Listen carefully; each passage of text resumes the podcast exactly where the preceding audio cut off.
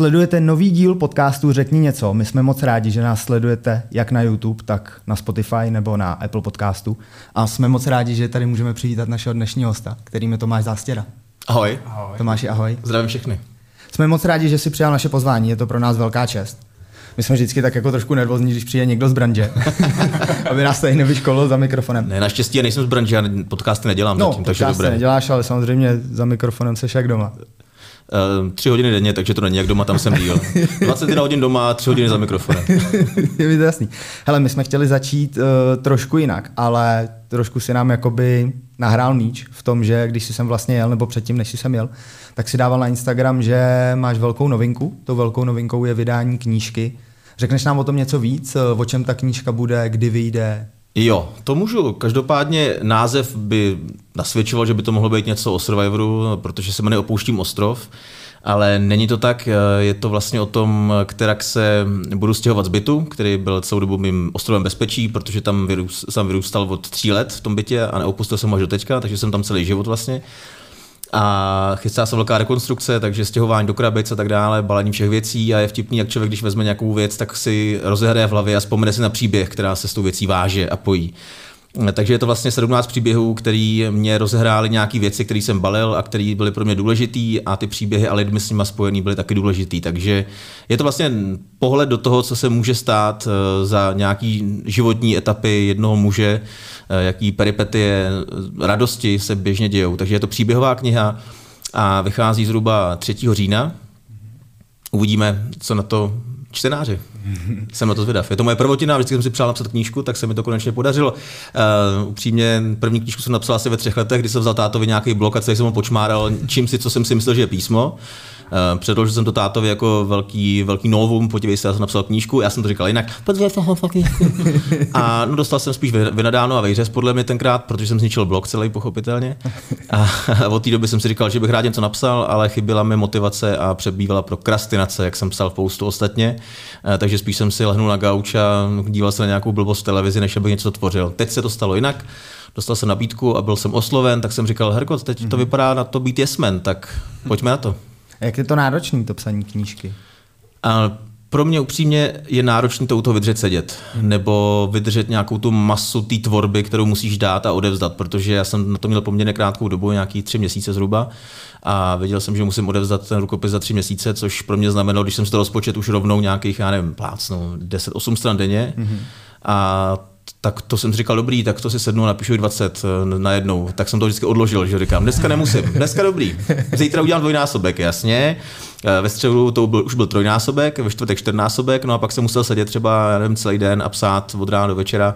Uh, tak abych spojil ten limit, abych to vůbec hmm. dokázal ty tři měsíce odevzdat. Takže to bylo pro mě ta náročná pasáž, to se k tomu dokopat a to, abych dodržel nějaký ten rytmus a mechanismus, ostatně v tom nakladatelství mi říkali, že nejhorší je vlastně ta pravidelnost jo, pro ty spisovatele, že vlastně každý má nějaký nápad, dokáže psát, což dokážeme spousta z nás a dávat dohromady nějak smysluplně slova, aby to znělo a mělo nějakou formu, ale nejhorší u toho sedět a vlastně si to rozvrhnout a dodržet ty termíny, což se mně moc nedařilo, ale podařilo se, takže super.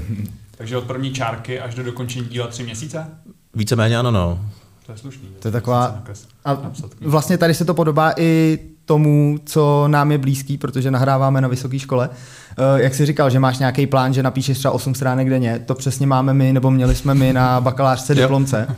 A i vlastně hosté, kteří tady byli, tak vždycky říkali, že takovýhle plán měli a po, po prvním dnu už tekli třeba o 10 stránek. Jasně, no tak to každý z nás zažil, kdo studoval nějakou školu a taky jsem takhle psal úplně stejně diplomovou práci, takže pak jsem to obhájil za tři s odřenýma ušima a byl jsem rád, že jsem. A když už jsme u toho, kde jsi studoval? Plzni, Pedagogická fakulta Západočeské univerzity, obor tělesná výchova psychologie. Okay. Úspěšně dostudováno, předpokládám. Úspěšně, nevím, ale dostudováno.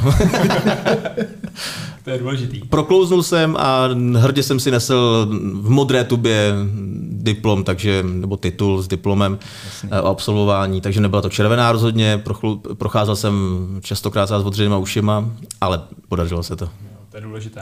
A dostáváme se pomalu k tomu, proč jsme víceméně tady. To znamená nějaká tvoje kariéra od počátku až do současnosti. A my víme, že ty jsi začínal na internetové, na, inter, na streamu vlastně, kde byl internetový pořad Nekecej. Z roku 2007, kdy to, kdy to vzniklo s Tomem Novotným. Hmm, to je možný. A... já si to, ale to je, upřímně, já si data nepamatuju, já jsem rád, že se mi to řekl. Nedávno se mě někdo ptal, kdy vlastně začínal na kece, říkám, to já vůbec jako netuším. Jak se to, jak se to už smívá, jak je to dávno, hmm. tak vlastně díky za to připomenutí. Hmm. Je to 2007. Jo, jo. jo, jsi si jistý. Každopádně, jsem si to na beton. Každopádně, jak jste se k tomu dostali? Kde byl ten prvotní nápad, že tohle vznikne? No, tak ono to bylo všechno malinko jinak. Za začátku, já si pamatuju na ty začátky streamu, eh, tak kdy jsem tam přicházel vlastně ještě z redakce, kde jsem psal magazínu Story, což byl a pořád asi je, já nevím, lifestyleový časopis, kde se dělají rozhovory. Já jsem byl v pozici normálního redaktora, který právě chodil třeba za známými lidma, dělal s nimi rozhovory, pak je přepisoval, editoval a tak dále. Takže jsem dělal jako pisálka do časáku a vlastně kámoš, který to místo předtím opouštěl, tak dostal místo dramaturga nebo něčeho podobného v tehdejší vznikající televizi Stream.cz, kterou nikdo neznal, nikdo nevěděl, co vlastně je, co to bude. A říkal, že tam hledají nějaký vtipní redaktory, eh, reportéry, respektive, kteří budou eh, tak nějak eh, si brát za svý témata, které jsou pro mladý lidi zajímavý, atraktivní a budou dělat po svém zábavně, humorně. Říkal, ale ty jsi byl takový šašek, to by to možná mohlo jít, tak tam pojď eh, za ředitelem se seznámit, jestli třeba by o to bude měl zájem. Tak jsme tam šli za tehdejším ředitelem, on říkal, jo, ha, líbíte se mi Tomáši, tak jo, tak vás beru. tak ten pohovor byl celkem rychlej, jenže tenkrát nebylo vlastně nic. My jsme neměli ani budovu, kde bychom vysílali, nebylo nic, neměli jsme kamery, neměli, neměli jsme počítače na střihání, neměli jsme střižny, nic prostě. Takže my jsme třeba půl roku se scházeli Eh, jednou týdně a dělali nějaký rešerše, témat a tak dále, co by se mohli zpracovat, až budeme mít kamery, až budeme mít střižny a tak dále, eh, což se nakonec nastalo a dělali jsme prostě reportáže z koncertů a, a v nějaký vtipní blbosti a tak dále, který vlastně měli tehdy, já si to pamatuju jako dnes, když jsme měli třeba prvních 50 zhlídnutí, jo. Takže jsme řekli, to 50 lidí se na to kouklo prostě. 50 lidí, pak to najednou třeba přerostlo tu stovku a všichni byli úplně, jo, ježišmra, ty máš 100 zlídnutí. Kámo, kde jsi to nabral? Většinou Tomáš Novotný právě, který jezdil dělat reportáže z párty, kde jako dělal srandy s těma holkama, že občas jsem šáhl na kozy a tak. Takže donutili, aby, aby ukázali ještě, byl takový jako poměrně sugestivní a ty holky. E, tak to jsme spolu ještě nepracovali, protýkám, já jsem slušný kluk hodně. A, takže ten měl třeba první rekord přes tisícovku, protože tam byly ty kozy, že jo, takže dobrý. No jasný. A potom nějak měsíc, dva, tři, pět, půl rok, nevím, jak to dlouho trvalo, a potom, že se bude dělat nějaký pořád, nějaká i vlastní tvorba a vlastně ten ředitel uh, dřívá věc způsobil na primě nebo kde si, kde se odehrávalo nikdo není dokonalý s krampolem. Mm-hmm. A on nějak jako říkal, že to tu licenci vlastní, nebo že ji vymyslel ten pořád, nebo já vůbec vlastně nevím. A ten dramaturg říká, hele, pojďte zkusit vy dva, jako Tomáš a Tomáš, prostě vy jste takový oba jako takový ty trhlej, ten míň, ale dobrý, bude to fungovat, tak nás zkusili jako poprvé dát dohromady, že uděláme pilot, ale z toho pilotu se stal rovnou první díl a líbilo se to a pak to prostě jelo dál další, nevím kolik, 4-5 let. Tak nějak, zhruba. Hmm. A pak tam byly zhlídnutí i ve stovkách tisíc, protože jsme vyspovídali celebrity, takže tehdy, když se to vezme zpětně, tak eh, v nějakém roce 2010-11, že to mělo prostě 250 tisíc zlínutí, tak to je jako kdyby to dneska mělo 2,5 milionu třeba. No. Takže, jsme, takže trochu horší doba, kdyby jsme působili dneska, možná by to bylo lepší a být mladší, ale tak, takhle to všechno mělo být a tak to bylo. A. Promiň, když, když si teďka vzpomeneš na to, jak, jak to bylo to natáčení, když si třeba přehraješ něco v hlavě, a nechci, aby to vyznělo blbě, zastydíš se třeba někdy, když jako se slyšíš, co třeba říkal, oproti třeba dnešku. Samozřejmě. Eh, rozhodně se zastydím, je to asi podobný, jako když se podívá člověk na svoji starou fotografii, třeba z maturity nebo od někud a říká si, no tak ty vole, cože, co jsem to měl na sobě, co jsem měl s vlasama, jak jsem to vypadal, tak úplně stejně eh, to mám já, když se podívám třeba na starý díly na kecej, protože občas, když člověk jde třeba na nějakou party s kámošem a k někomu domů chlastat, prostě hrát jako PlayStation, tak někdy k pozdější noci třeba se dostane k tomu, že někdo pustí ze srandy něco jako starého z mý tvorby a říkám, Ježíši Kriste, vypněte to, protože pochopitelně jsem tam relativně mladý ucho a říkáme tam věci, které dneska už říkám jinak a dost naivní to bylo všechno, eh, všechno dohromady, ale vlastně tak to mělo být. Byla to nějaká cesta a každý, když se podívá zpětně, nestydím se za to, co jsem dělal rozhodně, ale udělal bych to už definitivně jinak dneska. to je asi normální, no. To, no. to si myslím, že má takhle každý. Eh, my můžeme udělat střih o nějakých pět let eh, od toho roku 2007 a to je snídaně s novou, jo. rok 2012. Mě by zajímalo, jak se tam dostal a jak ti vlastně celý ten formát vyhovoval? Já když jsem nad tím přemýšlel, tak když to třeba porovnám s vaší ranní show na Evropě 2, tak tam vlastně Leoš s Patrikem nemusí být vidět, jo? Hmm. jsou furt za mikrofonem, je jedno, jak vypadají, prostě jsou zbouraný, že jo, po večeru. Ty na té snídaní znovu musíš být vidět. no, ta snídaně znovu vznikla tak, že Nova kolem nás tančila poměrně dlouho. My jsme díky tomu nekeceji se stali poměrně známejma v uvozovkách na ty poměry tehdejší. I pro tu mladší generaci, která je atraktivní pro spoustu televizí a tak dále, institucí, protože chytit staršího diváka toho už mají. Babičky, dědečky, ty se dívají prostě na, na novou a na televizi pořád. Ty mladší generace se dívaly už na něco úplně jiného a zjistili, že když nás sledují na internetu, že jsme známí pro tu generaci náctiletých, že to může být zajímavý, atraktivní, ale ty námluvy byly docela dlouhý. No. Oni nás oslovovali na spoustu pořadů, eh, včetně nevím, Stahovák, který pak dělal Vojta Kotek s mm. Jirkou Mádlem. Takže jsme chodili furt na nějaký castingy a nikdy nás nikam nevybrali s Tomášem. Byli jsme už docela naštvaní, už jsme řekli, no tak Oni vůbec nevědějí, no, ale jako tak to je přesně to, že zpětně, když jsme se podívali sami na sebe, tak jsme řekli, aha, oni asi věděli. Jo, oni, jo takhle, takže oni věděli a my jsme byli akorát totálně jaloví a naivní a trochu namachrovaní v tom, jako, tak co, podívejte se, tak teď jsme tady a jak, jak jsme šikovní. Eh, takže jsme museli zrát nějakou dobu. A jak jsem říkal, tady kousek od zemědělky jsme chodili i na jazykovou výchovu, eh, aby jsme se připravili na nějaký moderování a tak dále. A najednou to přišlo a řekli, hele, tak jo, zkusíme test prostě ve snídani, uděláte si snídani na nečisto, to dopadlo nějak asi evidentně dobře. A šli jsme do vysílání a byla to teda pořádná nálož. My jsme tehdy ještě navíc měli mít jako seriózní zábavný pořad s Tomášem, ke kterému se už vypracovával pořad, eh, scénář a všechno. A tehdy to z nějakých důvodů zkrachovalo, možná finanční, možná to nebyl zase tak dobrý nápad, možná to hlavní vedení neschválilo, čerti vědí. A tak jsme skončili v té snídani, která měla zadání od jistých lidí znovu, buďte trochu jiný, buďte střeštěný, hmm. ten váš humor jeďte i v té snídani což se trochu střetávalo s lidskou nesnášenlivostí, eh, myslím tím diváckou, ale i to vedení té snídaně bylo zvyklý na poměrně serióznější moderátory, kteří jedou Jasně. hezký, milý přivítání po ránu, my tam prostě jeli bomby, že ne, forky, to jo, prostě vypustíme hrubice míru, vyhodí, vyhodili jsme mražený, mražený kuře, který spadl na zem, prostě ty lidi jako nás, moc nás nepobídali z začátku. Myslím, že první půl rok, když jsme si otevřeli jakýkoliv komentář na Facebooku tehdejším snídaně s novou, tak to bylo na to se vzít lopatu, zabít se sám a ještě se zahrabat, protože to bylo nadávky rozličného rázu v různém skloňování, časování a stupňování a intenzitě, takže dobrý, zajímavý.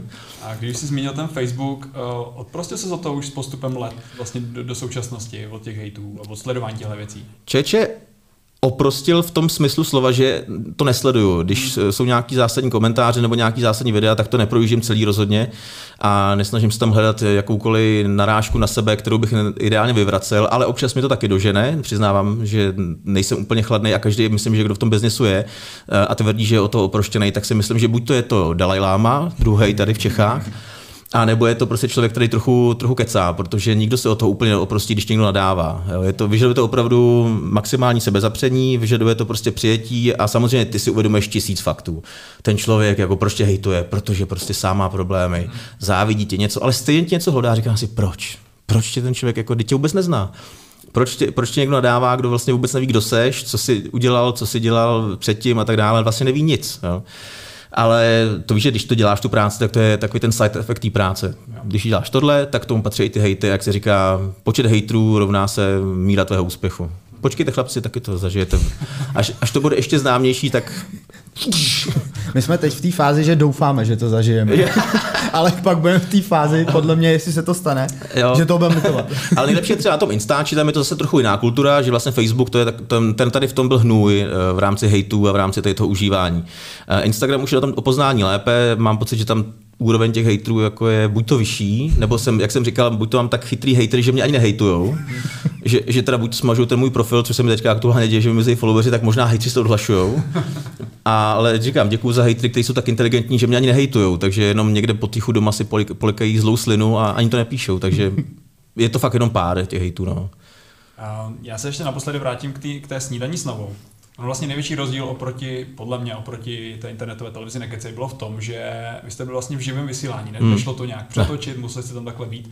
A byl to ten největší problém pro vás, je na to jako zvyknout, že nesmíte udělat chybu, No, byla to spíš škola eh, v tom, že my jsme byli vždycky zvyklí dělat improvizaci, to znamená, cokoliv napsaného pro nás eh, nebylo dobrý a šustilo to papírem, když to jako opakuješ ten for nebo hraješ po třetí a takové byl dokonalý, tak to nám nesedělo. Takže my jsme tu improvizaci jeli od začátku s Tomášem a vlastně nám to vyhovovalo. Eh, to, co jsme se naučili a co bylo pro nás ne těžký, ale k tomu se museli dojít, je, že jakákoliv chyba, která vznikne, neznamená stopku, že někteří lidi se zaseknou a jsou prostě eh, ve stresu, strnulí a dokážou se z toho vyhrabat. My jsme ty chyby buď to přiznali, anebo se snažili z nich vysekat tak, že jsme z toho udělali další for, tak aby to nevypadalo buď to jako, jako chyba, že někteří lidi si řekli, byla to chyba? nebo to udělali schválně, že vlastně ta cesta ještě vede dál, že pokud se člověk už zocelí v tom živém vysílání a už prostě ví, jak z toho dokáže vybruslit a napadá ho něco rychle a ještě jsou tam dva takovýhle lidi, tak vlastně jsme se dostali na nějakou takovou cestu, že jakákoliv chyba neznamená chybu, ale zajímavou výzvu z toho, si to dokážeme vylízat. A ještě ze ctí. A ještě třeba s humorem. Ale jinak ta snídaně znovu byla právě svérázná v tom, že byla určená tak nějak pro jiní lidi. Eh, my jsme tam byli jako zjevení, ještě navíc dva kluci, vždycky to byly dvojce, holka kluk, na jednu dva kluci, co tam dělají ty dva teplouši a podobně, že jo? Takže své rázný, ale je pravda, že nějaký, za nějaký rok a půl eh, jsme se dokázali propracovat na slušnou diváckou oblibu, respektive myslím si, že docela hodně slušnou diváckou oblibu. A byla i mm, u tebe nějaká situace, kde jsi fakt řekl v tom živém přenosu, že hele, tohle jsme jako asi nevychytali, přepískli, cokoliv? Uh, mozek má tu zázračnou vlastnost, že to zlé zapomíná, ale rozhodně tam bylo spousta takových situací, kdy člověk uh, měl pocit, že to bude vtipný, nebo má to v hlavě vysněný nějak a ten člověk, který tam je třeba jako host, tak nezareaguje tak skvěle, jak si myslel, nebo se, nebo se prostě zatváří, nebo to naprosto ignoruje a najednou si říkáš, aha, no tak to nebylo dobrý tohleto. A už víš, už, už ti běží hlavou, jak tam bude ta porada potom, se, po, po tom vysílání a jak dostaneš jako pojeb za to samozřejmě. A takových situací tam bylo desítky, když jsme to dělali více než dva roky a za tu dobu, myslím, že každá snídaně byla eh, okořeněná něčím, co, co pak bylo řečeno, tak tohle to chlapci nebylo dobrý. To bylo fakt už hodně tohleto. A vždycky se to stupňovalo. Tak ta, myslím, že tam to bylo hodně, tak tohle to jste už vážně přehnali. To. No. Uh, v roce 2013 začala, nevím jestli největší výzva tvoje, ale asi obor, ve kterém si nejvíc známý, to znamená moderování na Evropě 2. A začnu úplně stejně jako předtím. Jak se dostal k moderování na Evropě 2? Tak eh, já mám pocit, že to nebylo 2013, nebo bylo, bylo to 2013 a předtím to bylo Fine Radio právě. Ano, Takže ono to bylo tak, že když jsme byli na, když jsme měli ten, nekec, ten pořád Nekecej, eh, tak nás oslovil tehdejší šéf eh, Fine Radio, Martin Maďarka, který zpětně za to je velice, nebo byl velice odvážný muž. Protože přesně jak jsme se bavili, tak když jsme si potom poslouchali to první vysílání, kdy si pamatuju, jak nám s Tomášem takhle tekli jako čůrky po tu pozádech a, tak, a měli jsme obrovský koláček pod paží, protože to bylo hrozný. Eh, a bylo to strašně trapné to vysílání, eh, tak vlastně měl tu odvahu a vlastně vydržel u toho, že to bude dobrý a že se to sedne a taky, že se to sedlo a prokoslovali jsme nějakým způsobem asi dobrý výsledky, protože jsme dostali uh, nabídku z Evropy po pěti letech působení na Fajnu, kdy jsme už souběžně byli i na Nově potom, ke konci, tak jsme dostali nabídku od Evropy, jestli nechceme zkusit víceméně něco podobného, ale na větší publikum. Mm-hmm. Tak jsme to vzali. Takový přechod do A mužstva. Jo, víceméně. víceméně. Na Evropě teda už je to 9 let, s je to ještě o něco díl. A co tě na tom i po těch letech jako baví a udržuje tě v tom, že, že neodchází, že si neřekne, že už na to kašle, že už chceš jinou výzvu třeba? Jako každá práce to má své úskalí, to znamená, že i když ta práce baví sebe víc, tak jednoho dne nebo nějakýho dne si řekneš, že to se mi tam dneska nechce, ale to tak prostě je. Jako když něco člověk musí, tak někdy se vůči tomu vymezí, protože se mu chce spát dál, protože se večer předtím ožral a nechce se mu, nebo protože je jenom unavený, nebo cokoliv, necítí se dobře.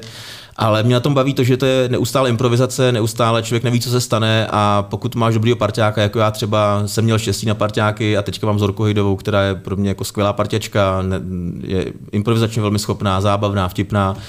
A ještě se víc jako pošuchujeme i mezi, mezi vysíláním, kdy si prostě jako z legrace nenadáváme, ale prostě se špičkujeme, takže prostě to se potom přenáší to vysílání, kdy je to v pohodě. Když to není, ta, když to není tak, že mezi vstupem je tam ticho, což se někdy může stát, že tam ty dva se prostě nemají rádi a teď prostě jsou naprosto ticho, nebaví se a teprve, když se dosvítí červená, tak je to perfektní odpolední show, tak tak to není. Tak to by mě nebavilo, ale tady to funguje tak, že prostě je to odpolední show a pak teprve bohužel někdy to nejvtipnější zazní mezi tím a pak, a pak se teprve vytáhnou ty mikrofony. No. Ale ne všechno, co si říkáme, nebo ne všechny fóry, které děláme, jsou pochopitelně použitelné pro vysílání, protože uh, rada poslouchá. Jinak tady k tomu se váže jeden takový dobrý příběh, si myslím. Eh, ty, jak jsi říkal, že Tomáše znají posluchači nejvíc právě z Evropy 200 odpolední show.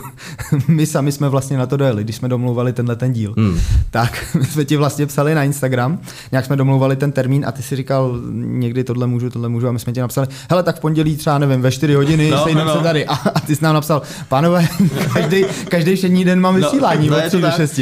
Ale buďte v klidu, to je zase úplně normální. Eh, třeba moji rodiče, ty mi volají pravidelně tady v té tady v té hodině, třeba ideálně jako na celý, kdy jsou, kdy jsou, kdy jsou zprávy. Moji kamarádi taky, mám nejlepší kámoš, který ho znám 20 let a ví, že 15 jsem v rádiu a 15 mám ten samý čas a každou hodinu 15, 16, 17 jsou zprávy, tak mi klidně zavolá 17.00, protože si ten člověk neuvědomí, takže když ví, kde pracuji a pak ty, co blázníš, teď, jako, víš, že mám zprávy, teď už tam pracuji 10 let v tom rádiu. Jo, jsem se neuvědomil. No, tak jako. Takže to je úplně běžný, to je úplně v pořádku. Hele, jak se po tolika letech uh, připravuješ na to vysílání? Je nějaká speciální příprava na to potřeba, nebo fakt jedeš čistě jako co tě napadne, projíždíte internet, probíráte nějaký témata, který zrovna jsou? Tak jsi to popsal všechno. Ty, všechny ty zdroje si popsal. Je to tak, že eh, ideální a nejcennější, ideálně pochopitelně, je to, když se ti dějou zajímavé věci v životě, což se neděje každý den, prostě seš na, o víkendu na chalupě, no a co, tak se šel projít, to není moc zajímavý. Ale když se děje něco zajímavého, anebo člověk něco zažívá, tak je to pro toho posluchače nejcennější a vlastně ideální se z toho dělat legraci tady z toho, z těch osobních zážitků a z toho, co se děje. Eh, což, jak říkám, není vždycky. A potom jsou ty další cesty. Co se stane tomu druhému, třeba Zorce. A potom je to právě projíždění internetu, co aktuálně rezonuje společností. Eh, na Instagramu sleduju pouze asi někoho, vlastně kromě Zorky, která se odklikla, odklikla sama, když jsem myslela o Instač. Eh, zdravím Zorko. Tak vlastně sleduju pouze nějaký fakta ze světa a, a, a v růz, z různých takových sfér vědeckých, populárně vědeckých, zábavných a vlastně to doplňujeme tímto vysílání. Kromě toho, co se děje aktuálně, co je na českých serverech, tak se snažíme hledat ty zahraničí a ty fakta různý, zábavný, fun fact a tak dále a nějak to převádět do nějakého humoru, který uh, by tam asi měl být vždycky, no, když je to show. Ty už jsi zmínil, že se tam teda na to dva, jo. vždycky se na to byly dva víceméně, ale jsou tam samozřejmě epizody nebo dny, kdy ten druhý nemůže a zůstaneš tam sám. Je to v tu chvíli velký problém pro tebe, že jako musíš vlastně odkecat ty tři hodiny sám? No, uh, upřímně je, protože samozřejmě, že každý z dvojice beach volejbalistů umí hrát sám o sobě volejbal a dokáže si sám pinkat míčem nad hlavou, ale v momentě, když potřebuje hrát zápas, tak je tam ten parťák dobrý, protože by tam neuhrál proti těm dalším dvou nic jiného. Takže když je člověk zvyklý něco takového dělat, tak eh, ve dvou neustále, tak je to najednou nezvyk. Ehm, teďka třeba Zorka odjíždí na dva měsíce, protože se stane moderátorkou Love Islandu, další série, takže dva měsíce tam budu sám a první týden, 14 dní je to, je to, je to změna, je to něco nového, kdy člověk najednou si říká, teď mi tady chybí, teď tady bych potřeboval nějakou odrazovou zeď na, na for, nebo na nějakou reakci, ne, na jakoukoliv, protože nejhorší na tom vysílat sám je, že člověk něco napadne, nějaký vtip, ale musí skončit tak, že se ani třeba nezasměje. Řekne vtip a řekne, hm, Evropa 2. Nemáš komu nahrát. A, jo, a jde od toho. A teďka doufá, že ty lidi, co to poslouchají, se zasmějou. Třeba. Takže je to trochu jiná disciplína. A jak jsem řekl, celý život vysílat s někým, tak mě trvá týden 14 dní, než se zaběhnu do té do role toho samostatného moderátora. A pak to nějak jde. Ale nebaví mě to tak jako ve dvojici, pochopitelně. Tady se vlastně dá použít i to, co říkal Nasty, když u nás byl, že vlastně nejhezčí radost je sdílená radost. Ano. Protože nám třeba, my když jsme začínali tenhle ten podcast, tak eh, nám bylo často jako vyčítáno, že to chceme dělat ve dvou. Hmm. A že to bude takový, jako jestli budeme skákat do řeči, takovýhle věci. Když se ještě zaměříme na to vysílání u vás, na té odpolední show, jste nějakým způsobem od toho rádia korigovaný nebo řízený, co, co tam má zaznít, co tam nemá zaznít, jestli jsou třeba i nějaký témata, kterým vy se máte jakoby vyhnout, když hmm. třeba, já nevím, na, v zimě byla válka na Ukrajině, hmm. pořád je, tak jestli třeba o tom jste neměli mluvit, covid, něco takového. Eh, je to tak, že pochopitelně komerční sdělení, což jsou třeba komerční vstupy zaplacené od, od, od sponzorů, partnerů, eh, za, jakoby, mm, to jsou jasně daní vstupy, který dostaneš dopředu, jakože tohle je vstup pro toho a toho eh, partnera, pro toho a toho, pro toho a tu firmu a to je jasný, to je daný. A potom prostě máš samozřejmě nějaký uh, podmínky, které víš, že musíš splňovat neustále, což je náboženská korektnost, sexuální korektnost uh, a tak dále, rasová, že jo. Uh, takže toho se musíš dotýkat velmi opatrně, respektive ideálně, ideálně vůbec, ale to, to, ono se ti to řekne, ten soupis toho, co nesmíš, je tak dlouhý, že vlastně princip toho moderování, jak se ukazuje, když děláš humornou show, tak je vyhýbat se všem postihům, tak aby ti nikdo nic nemohl říct na to. Eh, což se daří v 99% a někdy přesně jako v té snídani, tak s tím fórem zaběhneš trochu dál, než si chtěl, protože někomu to znelíbí, někdo napíše, ale pokud ty nechodí od rady, takže nic z toho není tak prokazatelný, aby řekli, ty si udělal takhle nekorektní vtip. Eh, ten vtip se snažíme dělat tak, aby byl korektní, nebo aspoň, aby se tu nekorektnost tom lidi sami našli. A pokud si tam člověk najde sám tu nekorektnost, tak to už je jeho problém. Jasně. Nemůžu to tak já řeknu, já jsem to třeba tak vůbec nemyslel. Jasně, že jsem tak myslel, ale, ale prostě hele, tak on si to v tom našel tu nekorektnost. A, a samozřejmě nařízení eh, jako takový nějaký fatální nejsou. Máme poměrně volnou ruku, protože všichni, kdo tam jsme, to děláme už dlouho a víme, jaký jsou pravidla toho rádia, víme, kam to rádio směřuje, víme, víme jak, jako, jaký, jaký má feeling pro ty posluchače, pro jaký posluchače je určeno. Ale je jasný, že třeba když byl covid a už to trvalo strašně dlouho a už byli všichni unavený, tak uh, bylo takový nepsaný pravidlo, že o covidu se nemluví. Mm. Že už je toho prostě moc že kdo chce, samozřejmě ze začátku ano, každého zajímala informace, ale když už byla ta druhá vlna, třetí vlna nějaká nebo něco, tak už prostě nechce každý poslouchat, jaký jsou čísla a nárůsty nemocných. Od toho má informační seriózní servery, chce se pobavit, chce, chce vypnout. A když si pustíš, já nevím, nějaký komediální kanál, tak taky ne, nechceš, aby tam byla mezi tím reklama, kolik lidí umřelo. Prostě, no. jako chceš se bavit, chceš, chceš prostě vypnout. A tak jsme to měli taky. Takže když je takový nějaký společenský fenomén, který trvá dlouho, nebo už je pro lidi otravný, a vedení si řekne, hele, jsme zábavní rádio, pojďme to už jako omezit, třeba jenom na zprávy. Seriózní zpravodajství tam máme každou hodinu, tak pojďme mezi tím se jako nevěnovat ideálně tématům, třeba, třeba který se týkají covidu, protože už to nikoho ne, ne nezajímá, ale už se chtějí lidi jenom spíš od, odreagovat. Takže tak to funguje. A jak jsi zmínil, odpolední show je hlavně zábava, nebo měla by být hlavně zábava. A součástí vaší odpolední show je i Vytoč mámu. Hmm. A mě by zajímalo, jelikož uh, vím, že přítelkyně to si pouští úplně každý díl na Spotify, vždycky si to najde a prostě musí to vidět, každý díl. A kdo na to přišel, na koncept? No, ten koncept je starý. Je starý, je z původního rádia Evropa 1 z Francie. Mm-hmm. A tam tehdy nějaký moderátor vytáčel mámu, bylo to poměrně populární a tak uh, padl ten nápad, že bych mohl vytáčet svoji mámu. A od té doby to jede už asi, nevím, třetí, čtvrtý rok, něco takového. Bohužel. A je takový, uh, nevím, jestli to můžu říct, veřejný tajemství, jak to jakoby doopravdy je. Vy o tom můžete mluvit takhle jako přímo, nebo Mm, já bych hrozně rád, ale tu červenou tečku, kterou vidíte u mě na čele, tak to není osvětlení, to je skutečně zaměřovač snajpera. Kdybych to řekl, tak okamžitě mačká spoušť. A nechcete, máte tady hezky vymalováno, nechcete, aby to bylo, aby to tady bylo roztříštěný. A mám velký mozek. je to veřejné tajemství. Dobře, dobře, rozumím. Tam to asi necháme takhle. Hele, mě by zajímalo uh, za tu dobu, co seš na Evropě 2, Přišla ti nějaká nabídka z jedného rádia, že třeba pojď k nám, tam to bude lepší, tam nás třeba poslouchá víc lidí. Už ten posun z Evropy jako docela... No, jako no, asi není kam, ale...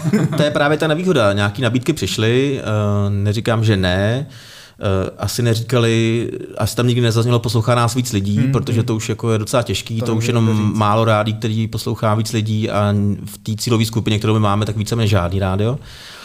Eh, takže ten přestup je, je špatný eh, tím směrem jiným. Eh, ale neříkám, že ty nabídky nepřišly a většinou byly lépe ohodnocené než na místě, kde seš, protože v tom rádovém světě a ten všeobecně rybníček toho show je docela malý, takže ty lidi, kteří se pohybují na těch vyšších místech, zná každý každýho a dokáže se si představit, kolik bereš a co je pro tebe atraktivní nabídka na přestup ale přesto jsem žádnou z nich nepřijal, protože eh, mě vysílat na Evropě baví a je to prostě prestiž a denní udržování si nějakého podvědomí u lidí, eh, skills, který máš v tom moderování a zároveň, když jsi parťákem, jako je třeba Zorka, tak není důvod kvůli penězům odcházet, protože si myslím, a je to fakt, nebo je to fakt, který si myslím a potvrzuju ho, že lidi neodcházejí z práce kvůli tomu, aby měli více peněz, ale kvůli tomu, že tam nebaví uh, ta, to, to, ta společnost, to prostředí, ty lidi.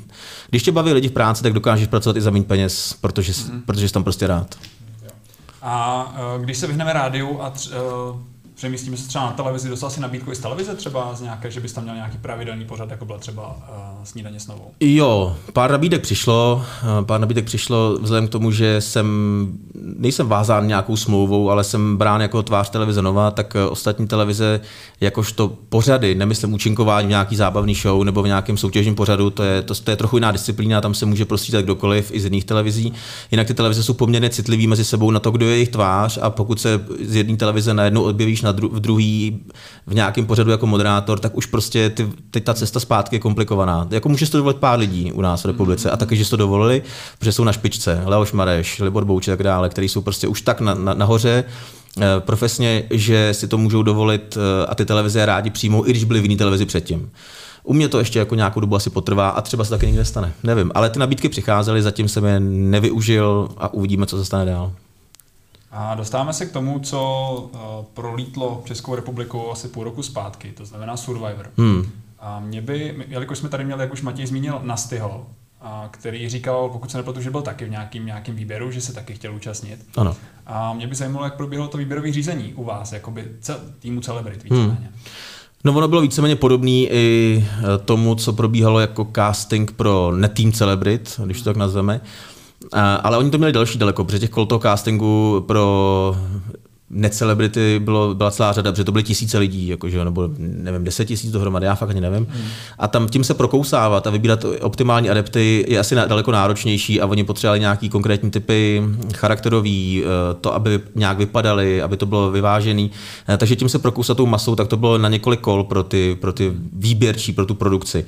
Eh, myslím, že v tom týmu Celebrit nebo ten výběr z toho nebyl tak široký, protože si myslím, že spousta lidí už ze začátku řeklo rovnou ne, to si myslím, protože já jsem ze začátku hodně uvažoval. Neřekl jsem ne, ale řekl jsem ty bláho, no tak eh, dejte mi 14 dní, protože já vůbec nevím. Jako je to, eh, Člověk nechce jít do, do, do takovéhle show, kdy nemá co jíst, má tam pořád kamery a teď může, vzhledem k tomu, že dělá tu práci, že je v médiích, tak se úplně odepsat. Že? Mm že tam prostě skolabuje psychicky, začne tam jako řvát, prostě stane se z něj úplně blázen, tak řekneš, no tak tyjo, tak věřím tomu, že jsem poměrně stabilní, ale nikdy jsem nebyl bez jídla díl než dva dny.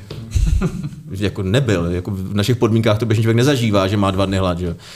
Takže to, takže jsem nad tím dlouho váhal a to výběrové řízení bylo založený na uh, nějakých kamerových zkouškách, na to, jak vypadáš, co o sobě řekneš, pak tam byly fyzické testy, které nebyly kdo ví jak náročný, nebo aspoň si to myslel, to byla taková opičí dráha, říkám, že jasně, tak se tělocvikář, to jsme jako dělali běžně, no jenže už jsem dlouho necvičil, že jo, a najednou oni řekli jako dobrý, tak to je ta dráha a teďka se to běží celý dvakrát.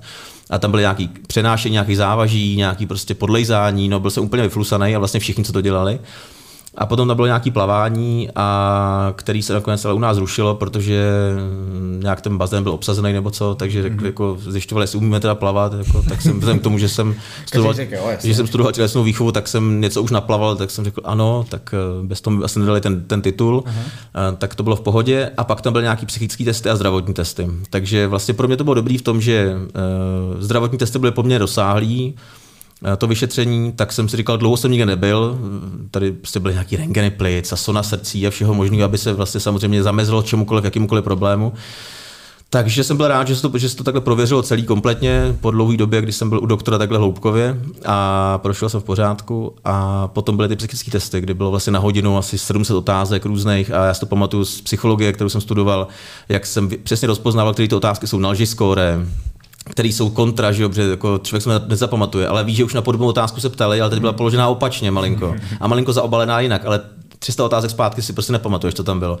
Takže vlastně jsem rozpoznával, jako jak to teda funguje, protože jsem to už jako párkrát ve škole jsme to dělali ty testy, ale říkal jsem si, no tak to jde docela do hloubky. Takže takhle probíhalo to výběrové řízení. A potom čekání. No. Potom to bylo jako, tak my vám dáme vědět, hmm. jste jeden ze dvou kandidátů, který může jít na tuto pozici, jako, hmm. nebo jeden ze dvou a uvidíme, kdo, kdo se bude líbit víc vedení. Uh, s čím si do té soutěže vlastně ty šel?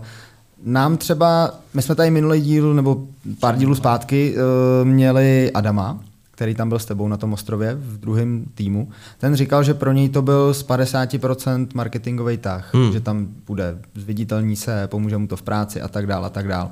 A že to bral jako dovolenou, fakt hmm. jako, že v Karibiku prostě s lidma, který nezná.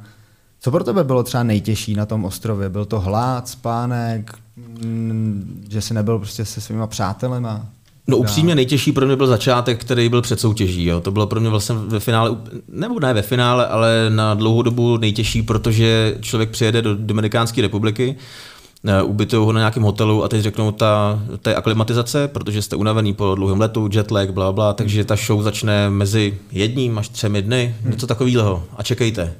A teď ty jsi na tom hotelu, který je jako hezký, že jo, prostě chodíš se dívat na to moře a říkáš si, no tak jíš u toho velikánského baru, prostě tam máš to, tu hojnost toho jídla, teď jako všichni se spali jak šílený, aby si nabrali prostě tukový zásoby. A říkám, já nevím, já jako, zase se nechci začít přežírat teďka, abych si dostal žaludek a potom jako střih a začnu trpět okamžitě. To radši budu už teďka trochu jako omezovat to jídlo. Hmm. Tak jsem jako je trochu méně to ostatní se ládovali, že obě talíře prostě. No, takže pro mě, bylo nej, pro mě osobně bylo nejtěžší to na tom hotelu předtím, protože jsme nevěděli vůbec, kdy to začne. Jako vůbec. Tam, tam už od samého začátku, když člověk přijede, tak mu se berou všechny věci. Hmm. Uh, mobil, peníze, prostě nemáš nic. Nechají ti nějaké oblečení, zbytek ti taky seberou. Takže vlastně ty tam čekáš a nevíš, kdy přijde ta chvíle, kdy řeknou, tak teď jedeme. Hmm. A nevěděli jsme, jestli to bude přes den nebo v noci, jak to tam mají vymyšlený, jestli bude nějaká noční epizoda, noční začátek. Vlastně nevíš nic, jestli někdo zabouchá na dveře jako v půl druhý. Takže ten stres pro mě byl jako vyčerpávající, protože něco, má se stát něco, co nebude asi komfortní a kdy to ale přijde. Tak to bylo pro mě nejhorší a potom samozřejmě Potom samozřejmě ten fakt toho, že, že nemáš co jíst no, moc, že najednou zjistíš, že ti opravdu nic nedávají, kromě té rejži a těch kokosů, že měli pravdu, teda, že, to, že to bude trochu drsný a říkal, jasně, tak nějak, přece, když uvidí, že máme hlad, ne, tak nějakou fazolku tam loupnou, ne, ne, neloupnou. Eh, takže vlastně to, takže ten hlad byl pro mě asi nefatální, byly tam horší eh, případy, jako třeba Gábor, který přijímal předtím 6 000 kalorií denně, mm. tak najednou, když máš spadnout na 500 nebo kolik to bylo tady, že tak, tak je to hodně blbý. Ten měl jako z toho opravdu těžký stavy, na ten taky sportovec, že zvyklý na nějaký příjem, na nějakou prostě a výdej zároveň. Ale pro mě to zase tak hrozně nebylo, protože já jen většinou až první jídlo oběd a, a kdo ví, jestli třeba někdy ne jenom jedno jídlo denně, protože mám pocit, že žiju ze slunce a že energie přijde, prána, yes, come on, ne, někdy nepřichází. Ale, takže to nebylo tak dramatický, no. Ale ta situace celkově byla docela náročná. Nevím, co vám říkal Adam, ten měl takový zajímavý postoje někdy, že jako vlastně všechno je úplná pohoda a tím tam ty lidi ostatní někdy pěkně srál, že jo? Protože nevím, jestli to říkal jenom tak, ale vždycky měl, co mě, já jsem úplně v pohodě, já nemám hlad vůbec, všechno je v klidu. A teď ty lidi jako děláš si ze mě perdel. Všichni tam prostě naštvaný, hladový, že jo. A, on, a nevím, jestli to on to říkal kolikrát jenom tak, aby možná provokoval, nebo v tu chvíli se cítil dobře. Tam je nejhorší, že máš, ty, že máš výkyvy nálad eh, nahoru dolů hrozně rychle a hrozně často za ten den, tady přes den většinou člověk konstantní, protože jí pravidelně, tak nějak spí. Takže prostě přes den většinou nemáš střídání nálad desetkrát, že by si byl hrozně v hypu a hrozně, jako hrozně nasraný, jasně, pokud nejsi jako nějaký cyklický psycho, psychodepresik, že jo tak, eh, tak prostě seš v pohodě. Ale tam to tak funguje. Tam prostě najednou seš někdy jako hrozně nahoře, protože si připadáš, vlastně všechno je v pohodě, všechno jsem happy, jsem u moře, dobrý, jedeme soutěžit, paráda. A, a zase za 10 minut tam přijedeš a řekneš si, ne, zase budeme plavat. No to já jsem úplně, já jsem úplně už vyčerpaný, já nemůžu prostě teďka plavat. A tak to se cyklí pořád. Pak vyhraješ tu jednu, jednu soutěž, jsi zase nahoře. Pak zase prohraješ tu druhou, jsi úplně v hajzlu prostě. A tak se to točí desetkrát denně. A nejhorší je právě, že někteří ty lidi jako Adam si občas nedávali pozor na pusu, nebo respektive říkali všechno tak, jak jsou zvyklí. On, to, to není, že by se nedával pozor. On takový je, to, to on i tady říkal. On je prostě, hmm. co tady, to tady. Jo, jo, jo, uh, tady jo. to máte. Takže on prostě se cítí dobře, ale jako nedá, vůbec nevnímá to, že to ty ostatní lidi může nějak jako naštvat, nebo že se proti němu můžou spiknout, protože když jako je mu dobře a ostatním ne, tak tam nejsi od toho jako říct, já jsem úplně v pohodě, co vy? No jste vajzlu, jo. já jsem úplně v pohodě. Takže to, to, fakt, to fakt nepomůže těm druhým, že jo. Tam je to naopak, jako když někdo řekne, já jsem v hajzlu, tak ty neřekneš, já jsem v pohodě, ty řekneš, jako jo, tak to, je, tak to bude zase dobrý. Jako, a když vlastně těm lidem tady tím pomáháš, nebo se snažíš jako do nich cítit, že taky, taky budeš za chvilku v hajzlu třeba, tak vlastně je to, je, to, je to dobrý pro ty lidi okolo. Ale když někdo je takový, že přesně ti řekne, jo, ty jsi v prdeli, hm, tak to mě moc mrzí, já jsem totiž jako, já jsem perfektní. A to jako není moc oblíbený. Bude ale, ale mě utkalo v paměti, co nám Adam říkal, že se smáli s Láďou někde bokem, když viděli ostatní, že třeba ráno se probudili a začali cvičit. Je třeba dělat kliky.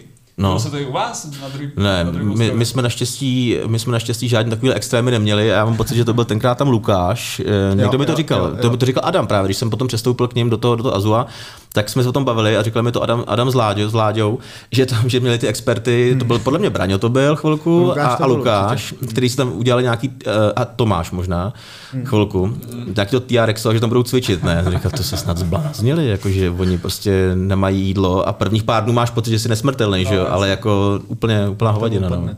Hele, uh, vítěz vlastně vaší, uh, vašeho ročníku, Vláďa, tak těžil nejvíc asi z toho, že tu hru opravdu znal. Hmm. Uh, měl jsi nakoukáno třeba i ty? Nějaký jako série, co byly? Ne.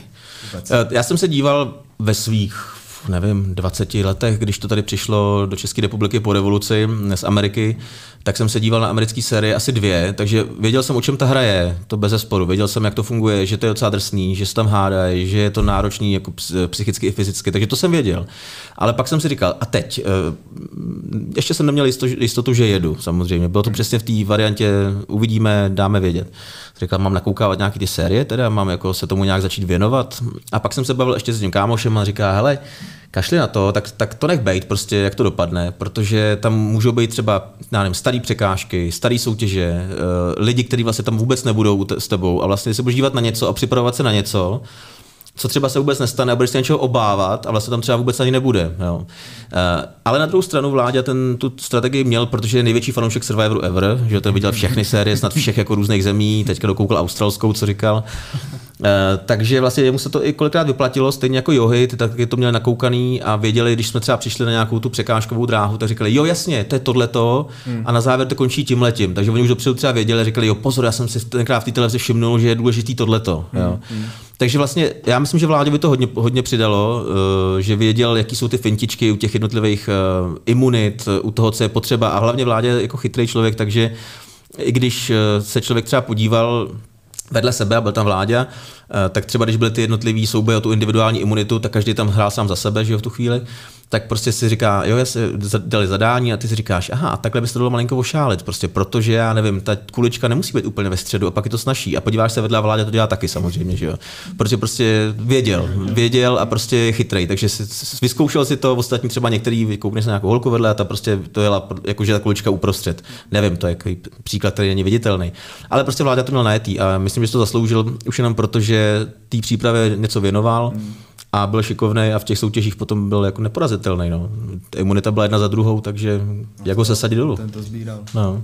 A ono, spousta soubojů na ostrově těch finálních byla mezi kapitány. Hmm. Ty jsi byl vlastně kapitán už od začátku, proti, proti Braňovi z druhého, z druhého No. A nebudeme asi řešit nějakou sérii, ale mě spíš zajímá úplně ten začátek, když jsi šel poprvé na souboj s Braněm, když jsi hmm. ho viděl, že je prostě obrovský chlap, jestli jsi z toho měl jako v první chvíli respekt. No, já jsem se tomu začal spíš teda hodně smát a, a ten respekt, to, to byla spíš jen obrana proti tomu strachu, protože, protože oni mě jako vybrali že jo, v, tom, v tom kmeni a já jsem říkal, tak perfektní, věřím tomu, že ta funkce, ještě jsem udělal rozhovor, když mě vybrali, ten, ten, ten kmen jedno, víceméně jedno, jednohlasně řekl moje jméno, říkal, no, tak perfektní, tak je to asi tím, že jsem nejstarší, co se dá dělat. A mm, tak prostě jsem šel na rozhovor ještě, proč si mě teda vybrali, tak jsem to celou dobu jak popisoval, říkám, doufám, že ta funkce bude pouze čestná, že jako nebudu muset o ničem rozhodovat a že jako, že ty souboje, to asi nebudou souboje, to bude spíš jako se třeba radit s tím druhým kapitánem, jasně, střih, asi tak za pět minut, co jsem to dodělal, ten rozhovor, tak přijal loď prostě a jde se na souboj kapitánů. A říkám, aha. A teď, nebo tak oni ani neřekli, kam jdeme. Vůbec neřekli. Zbalte si všechny věci a, a jedete prostě. Hmm. Tam vám nikdo nic neříká, totiž tam nevíte nic. Takže jsem prostě vzal ten svůj baťužek, který jediný, co tam máš, jako v tom máš ty tepláčky a mikinku na večer, že jo, jako dítě na táboře a, a jedeš. A teďka jsme přijeli na, tu, na to místo té soutěže a teď jsem se tak jako podíval, tam ani nevidí, co se tam děje, ale podíval hmm. jsem se z toho, z toho místa, kde, kde mě vyložili a tam jsem viděl nějakou arénu. Říkám, o oh, sakra, to vypadá jak nějaká sumo arena. Říkám, no tak uvidíme. A teď z koho asi vybrali? Třeba vybrali Enriqueho. Ten, ten, byl takový, ten byl takový v tom kmeni, takový jako víš, že vše, vše, všechny jako měl trochu pod palcem a tak dále. Kam, tak třeba vybrali Enriqueho, uvidíme. A najednou se to tam prostě vidím, jak se valí. Zetmi, zetmi braňo. Se, se setmělo, slunce se prostě pohaslo a, a, do toho tam šel ten braňo. Ne? A říkám, no do hajzlu. Tak teďka, jestli se prostě budeme tady zápasit, tak to teda bude opravdu zajímavý. No.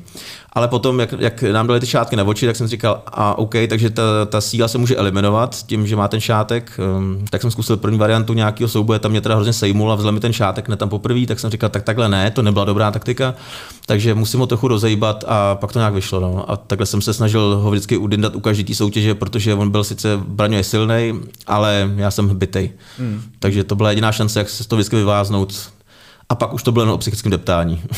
Rozumím. No. Když mi to vyšlo, tak, tak jsem věděl, že vždycky spadl o kousek níž zase a říkal yes. No. Ten smích obrany se potom změnil ve smích, že víš, jak to dopadne vlastně. No, to ani tak ne. Jako vždycky je nejhorší, nejhorší je ten, ten strach, nebo respektive ta zodpovědnost tam vždycky, protože v momentě, když by si člověk zkoušel ty dráhy jen tak, tak je to, tak je to super zábava, jenže blbý je, že ty tam jde o jídlo a o imunitu, kdy mu tu soutěž opustíš nebo neopustíš.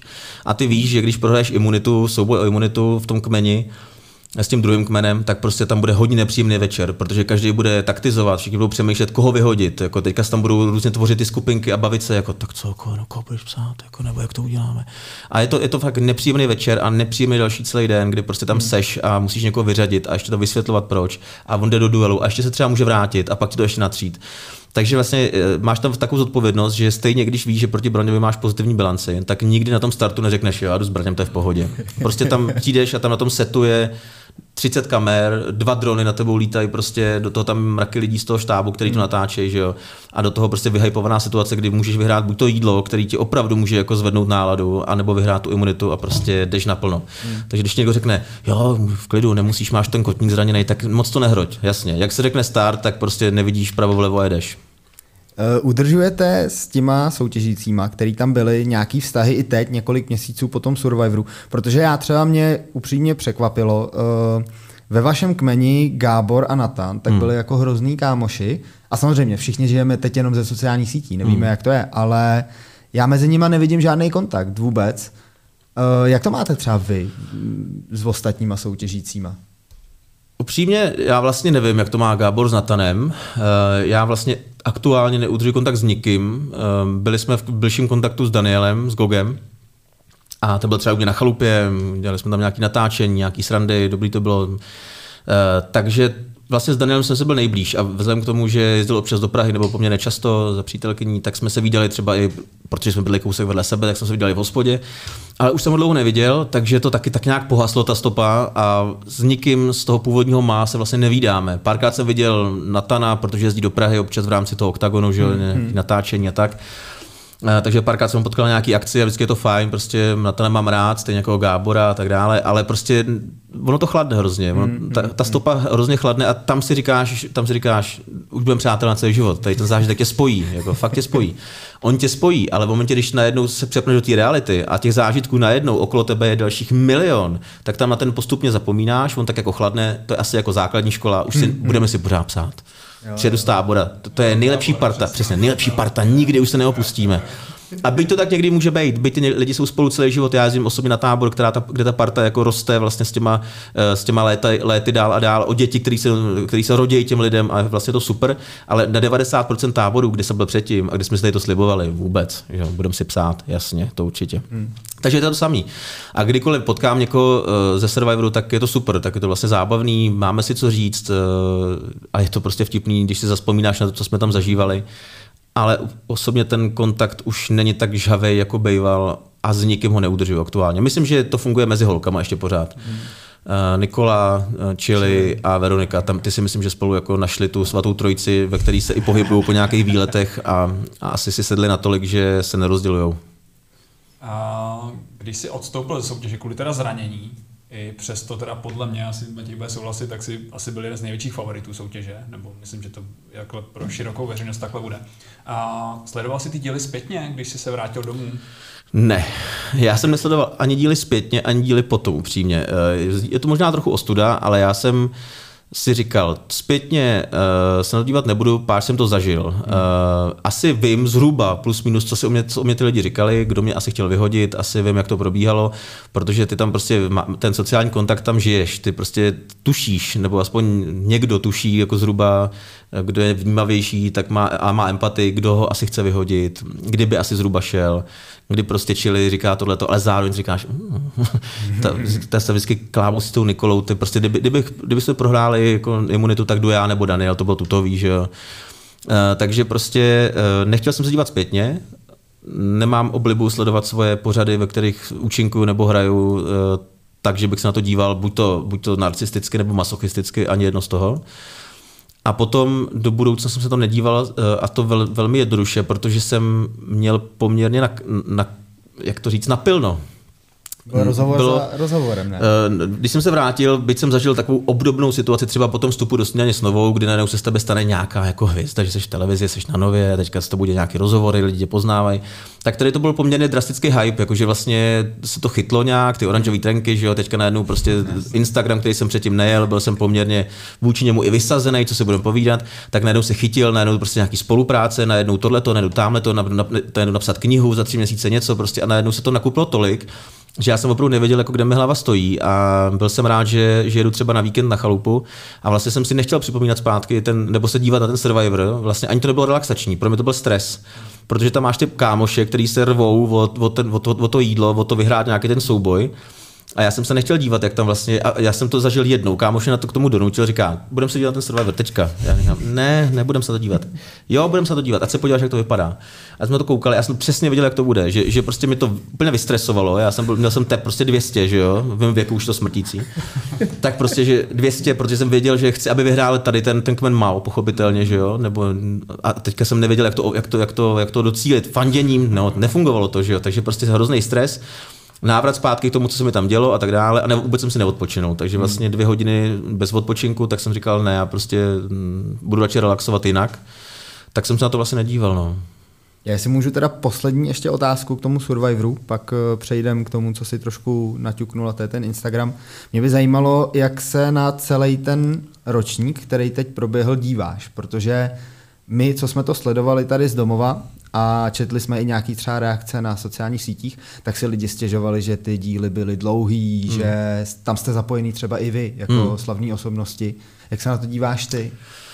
Hele, já těžko můžu hodnotit, páč jsem to neviděl, jak jsem říkal, yeah. ale to samý jsem slyšel já, že ty díly z začátku byly třeba hůř stříhaný, že než se to produkce sedla celkově, takže to prostě bylo eh, i nesrozumitelný. Nevím, těžko hodnotit, tady to jsem prostě neviděl a nemůžu to hodnotit, ale asi tak bylo. Ale je pravda, že když jsme, když jsme si říkali v té soutěži ze začátku, že je to na tři vítězný, tak jako dobrý, no, tak jako na tři vítězný. Pak to bylo na pět, už hmm. říkali na pět vítězných, jako ještě navíc, čím víc tam seš, tím víc máš hlad, tím máš méně energie.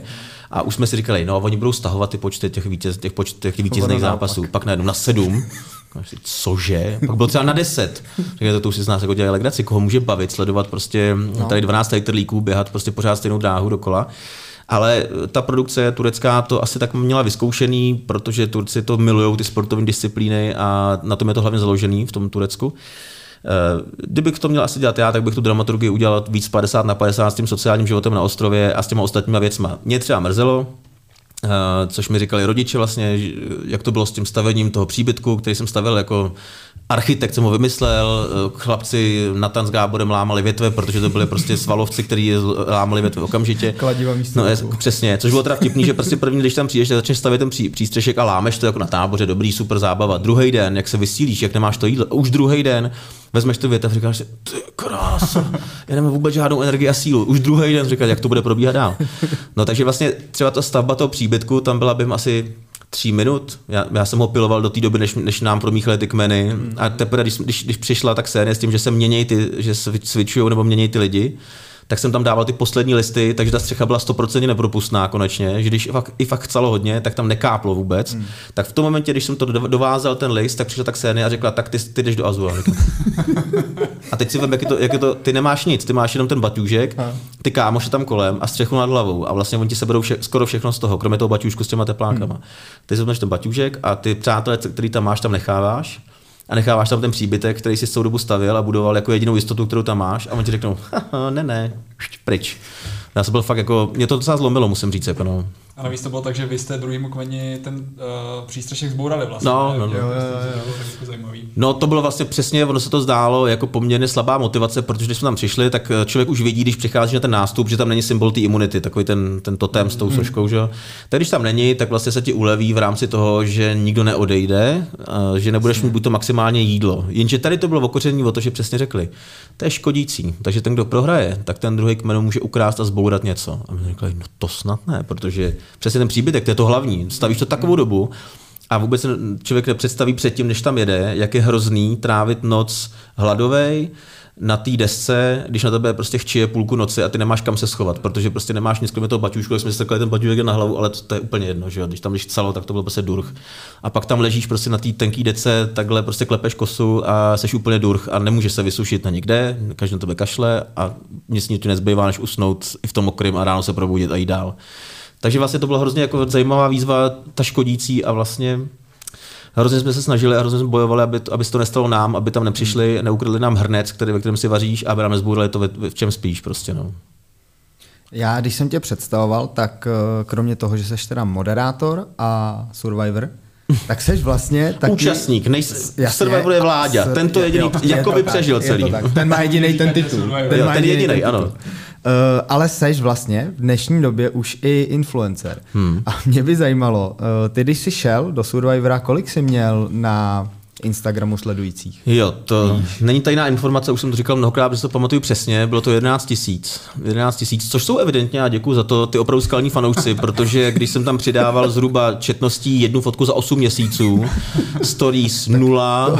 To, to je docela, no. to je jako dost. Takže 11 tisíc. takže 11 tisíc byly opravdu skalní fanoušci, kteří se asi nabalili léty působení v branži od Nekecej přes Fine Radio, přes Novo a tak dále a zůstali tam u toho, tak ne, že bych měl předtím Instagram, já ho měl celkem jako nedávno založený v úvozovkách, ale byly to ty nej, nejotrlejší, který i přesto, že tam byla nulová aktivita víceméně, tak tam zůstávali. A s tím jsem odjížděl. No. A vlastně, jestliže Adam říkal, že to byl pro něj marketingový kalkul, což tomu věřím, protože on to tam i otevřeně říkal, mm, tak eh, pro mě ne. Pro mě to bylo tak, že jsem chtěl zkusit něco, co jsem viděl v televizi, jestli to opravdu tak drsný a co, to, co, co mi to ukáže o mně jestli to jako zvládnu nějak dobře, nebo jestli, jestli to zvládnu blbě. Ostatně 42 let už si říkám, asi ta nabídka už po druhý nepřijde.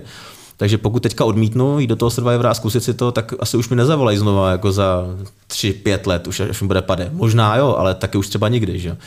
Takže jsem do toho šel s tím, že to chci zkusit a ten Instagram byl jen takový side effect. Hmm. Já jsem to dával Zorce s tím, že jsem říkal, Zorko, můžeme mít jednoho člověka, který se bude starat o sociální síť, nebo sítě, a já bych chtěl, abys to byla ty. A Zorka říká, no, já mám svůj, svůj Instagram, svoji práci, já nemám čas, to máš starat tvůj Instagram.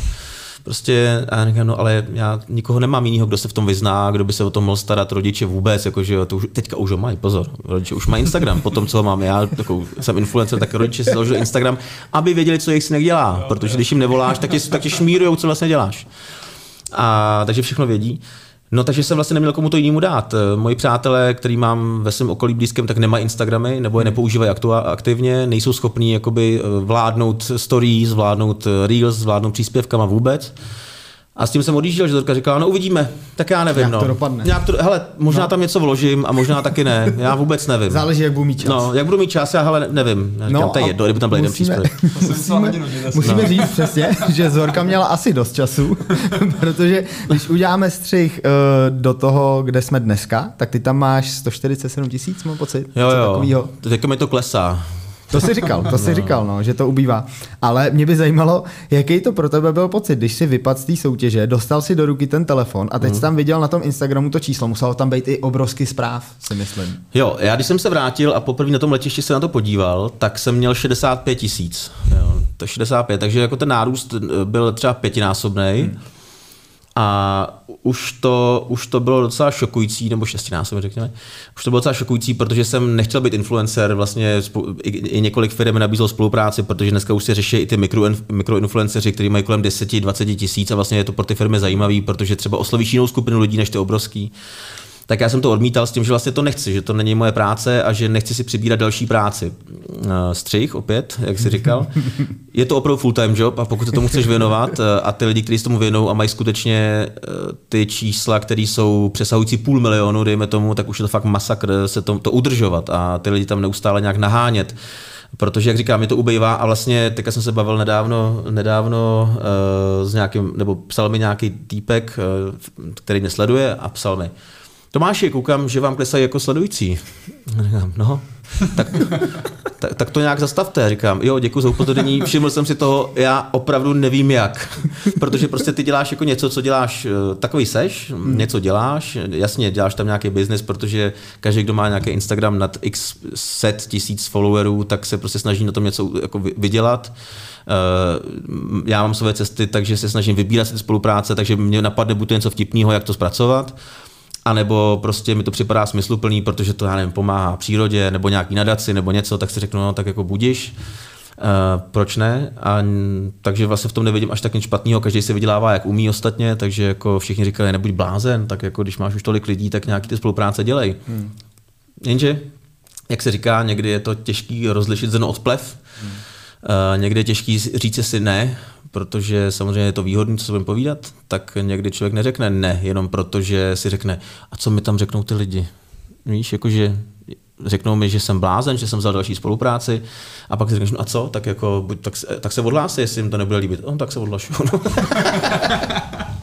to a, a, jak to, a jak to zastavit, jako je možná cesta, jenže jak, když jsem se bavil třeba i s některýma uh, influencerma, který mají hodně, tak, eh, tak říkali, no ale ono to není o těch reklamách ani o těch spoluprácích. Já jsem třeba přestala, to byl tenkrát ta holka, nebo říkal, to byl, přestal dělat spolupráce, jenom protože mi hodně klesaly followers, tak jsem si myslel, že to je kvůli tomu, že dělám ty reklamy a dělám ty spolupráce.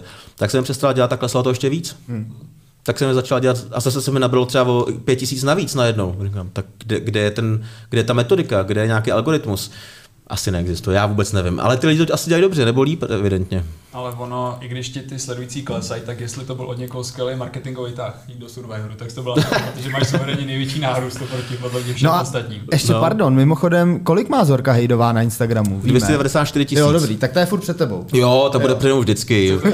Oni... druhou řadu potom. Já jsem zjistil, že prostě jako takhle, nechci, aby to znělo nějak šovinisticky, ale uh, atraktivní, uh, atraktivní pohled na inteligentní, vtipná blondýnka je vždycky na Instagramu lepší zboží než uh, 40 letý týpek. jako je to tak, co, co, si, co, si, co si budeme povídat, i když člověk projíždí třeba Instagram a nabízí mu nějaký ty, nějaký ty fotky, tak si prostě klikneš na tu holku, která je se ti líbí, ale jako, že bych se dívala na nějakého týpka, který tam zase mě hledí do dále. Mm, projedu to řeknu, jako, ne, vůbec, vůbec. A pak jo, ale podívej, co je tohle. Takže tak to asi funguje, zejména u nás mužů, nevím, jak to funguje u žen, asi, asi stejně Na to jsem se právě chtěl zeptat. No, no, no to nevím, to mám sakra vědět. Ale ne, tak eh, určitě je pravda, že když jsem to otevřel, tak tam bylo, co pak ten nárůst těch followers, to jsem, ne, že bych to čekal, ale nějaký očekáváš mezi 10-20 tisíci třeba, protože je to prime, prime timeová show večerní, a když se tam baví s těmi lidmi, jako je Chili třeba tak dále, kteří už byli v Masterchefovi, tak víš, že ten nárůst je plus minus 10 až 30 tisíc třeba. Takže tak nějak tuší, že by tam mohlo být třeba 30, 40. Třeba. Pokud to ale samozřejmě posereš, takže ty nevíš, co děláš vůbec, protože v té soutěži nějak funguješ a nikdo ti neříká nic. Ty nevíš, jak, jak ty lidi na tebe reagují. Ty nevíš, co, co tam to jde do střihu. Jde do, takže do střihu jde samozřejmě to, co ty říkáš. Jako nic jiného se tebe nevysekají. Že jo? Ale ty nevíš, jak na to reagují lidi. Ty nevíš, co si vlastně řekl včera. Ty nevíš, jako, jestli se nepopíráš. Ty nevíš, jestli nejsi blázen. Jo? Jestli třeba ta realita není úplně skroucená, říkáš si třeba, asi jo, asi v pohodě, já nevím, jako hraju, jak, jak, jak se dá, jako dělám, co můžu. Ale co si myslí lidi, vůbec netušíš. Žádné informace nepřicházejí ale po návratu to asi dopadlo dobře. Jo, dopadlo to dobře, no. A, a právě těch zpráv bylo takové množství, uh, hodně zpráv o, o, ze žádostí o vdavky. to si vlastně i někde postoval, no, myslím. O rande jo, jo, jo, a tak. Jo, jo. Jako byl, a, a to je takový ten zásek přesně, kdy, kdy jsem se rozhodl, že nebudu vlastně na žádný těch zpráv odpovídat, protože vlastně zaprý to není fér vůči něk, některým lidem. Nebyl, neměl jsem žádnou kapacitu na to, abych se díval na každý profil, který mi píše a abych četl z každou těch zpráv, která mi přišla ta kapacita prostě byla, já jsem to, to jsem nikdy nezažil tohle, že vlastně ty si přečteš, nebo třeba i na e-mailu se to dělo. Jsem odpověděl na tři e-maily, na pět e-mailů a mezi těmi přišlo další deset třeba.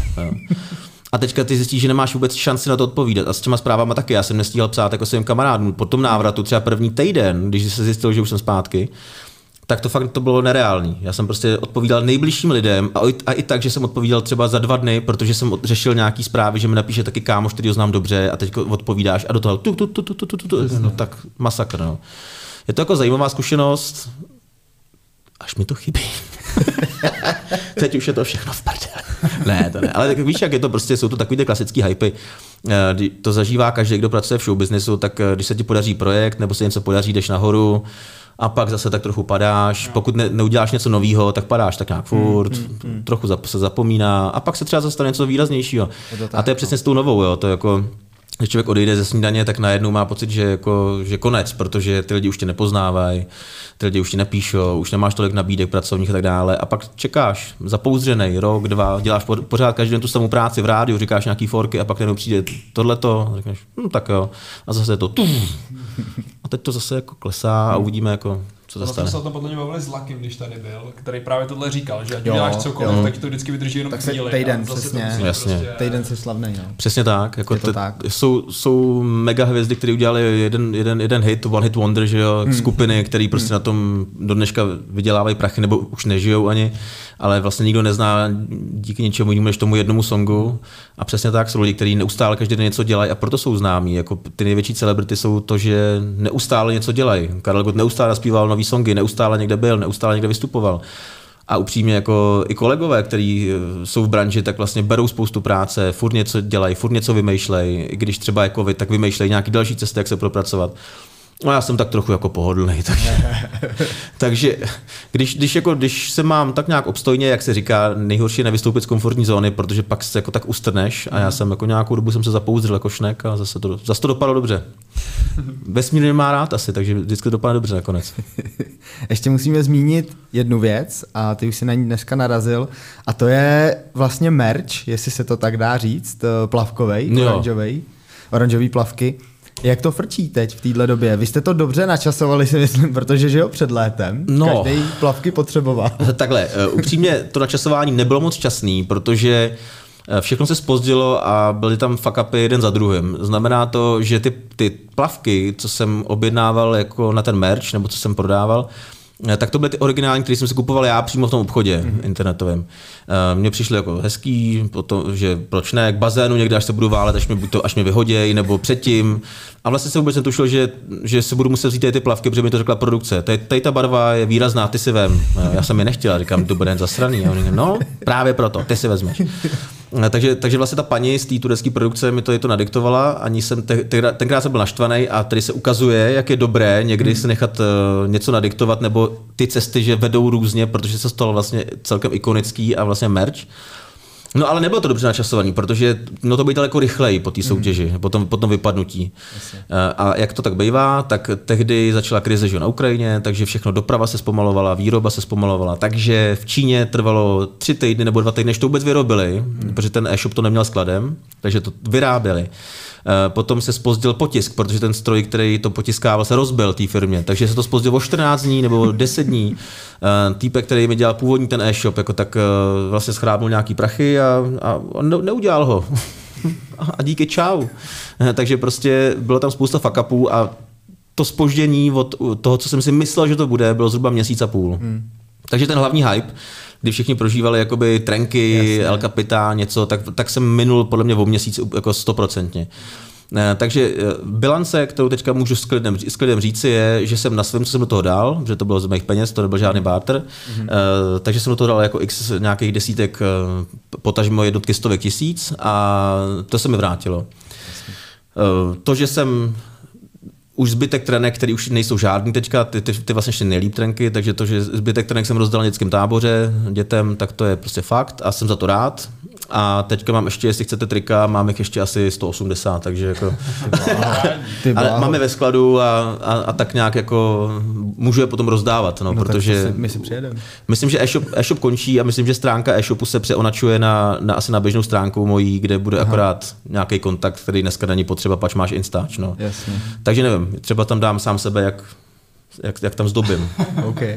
Nevím. Ale je velká pravda, co jsi říkal, že to měsíční spoždění možná bylo rozhodující, hmm. protože pokud se nepletu, tak i Leoš ještě v nich pouzoval vlastně. Hmm. A to je asi největší reklama, kterou můžeš mít v Česku, na no, Instagramu, no, na Instagramu, no, když se Leoš. No. A tohle nosí. Každopádně uh, super, že se to teda vyprodalo, což je jo, hezké. ty trenky jo. A mimochodem mně se i na Leošovi hrozně líbilo, jak tím Survivorem fakt žil. Jo, jo. My jsme ho sledovali a v době, když tam byl, kdy to fakt jako probíhalo, tak on tím fakt žil. Jako no. Jedna Já bych řekl, že ne Survivorem, že to nebylo Survivorem. No jasně, no, jo, tak, to máš pravdu. To je, to, máš je to tak, že, že vlastně, když je to kolega z rádia, a, ale už má ten, ten super dar, eh, že dokáže se zapojit do něčeho a propadnout nějakému fenoménu naprosto. Když to byly, když to byly um, seriály, jako třeba Hra o trůny nebo hmm, tak, tak hmm. tím totálně žil a totálně do toho propad. A vlastně to zaujetí, takový to až chlapecký bych řekl, tak to je na něm to, to fascinující a on to dokáže využít i vlastně v té práci, kterou dělá. Hmm.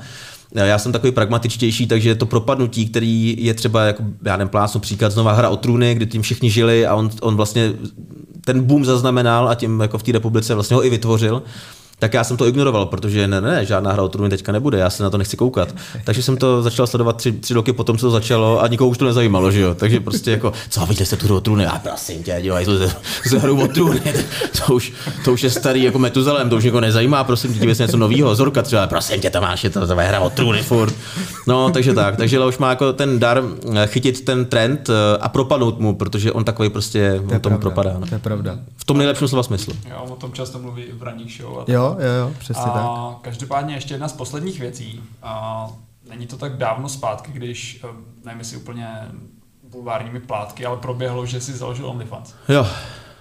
Což byla taková ne úplně kauza, ale prostě dostalo se to mezi širokou veřejnost. A ono to ale mělo svůj důvod. Každý, kdo si otevře tvůj Instagram, tak zjistí, proč to vlastně bylo, že tam hmm. vlastně byla reklama na nealkoholický pivo, bylo to na Birel, ano. která byla teda skvěle zpracovaná. to doporučuji hmm, Tak ty jsi viděl něco šťavnatýho. to bylo perfektní. Každopádně jednalo se o prevenci rakoviny varlat a prsu, pokud se nepletu, to znamená reklama na to, aby se každý nechal, aby se každý zkontroloval, když to tak řeknu. A byl to jediný důvod, předpokládám, proč jsi to, to založil? E, jo, bylo to, bylo to proto, protože agentura, která tu reklamu na Birel dělala, a bylo to vlastně, jak si říkal, za prvé na Birel pochopitelně, a za druhý to bylo na tu prevenci na firmu Luno.cz, která se zabývá právě tím e, samovyšetřením, aby co nejvíc a nejširší veřejnosti řekla, jak se to má dělat, proč se to má dělat, jak často se to má dělat, že se lidi nemají stydět na sebe sahat a tak dále tak mi to přišlo jako hezké spojení a zároveň, ale to bylo docela šokující, jo, jakože založit se OnlyFans a teďka já, ale tak pochopitelně je to tak, jak jsem si uvědomil, že každý, kdo OnlyFans zná a udělá přesně to, tak to zná sporna, jako jednoznačně. jako, protože když to řekneš někomu, já nevím, řeknu někomu, ale teďka mám jako spolupráci tak, no. a musím si založit OnlyFans a oni, uh, OnlyFans, co, co to je? Uh, co, a co to je? Tak a tam poznáš lidi, kteří buď to na to porno nekoukají, nebo to dobře maskujou, ale jinak každý, komu to řekne, ty, ty se zbláznil, OnlyFans, jo, to, to už jdeš hodně daleko teda.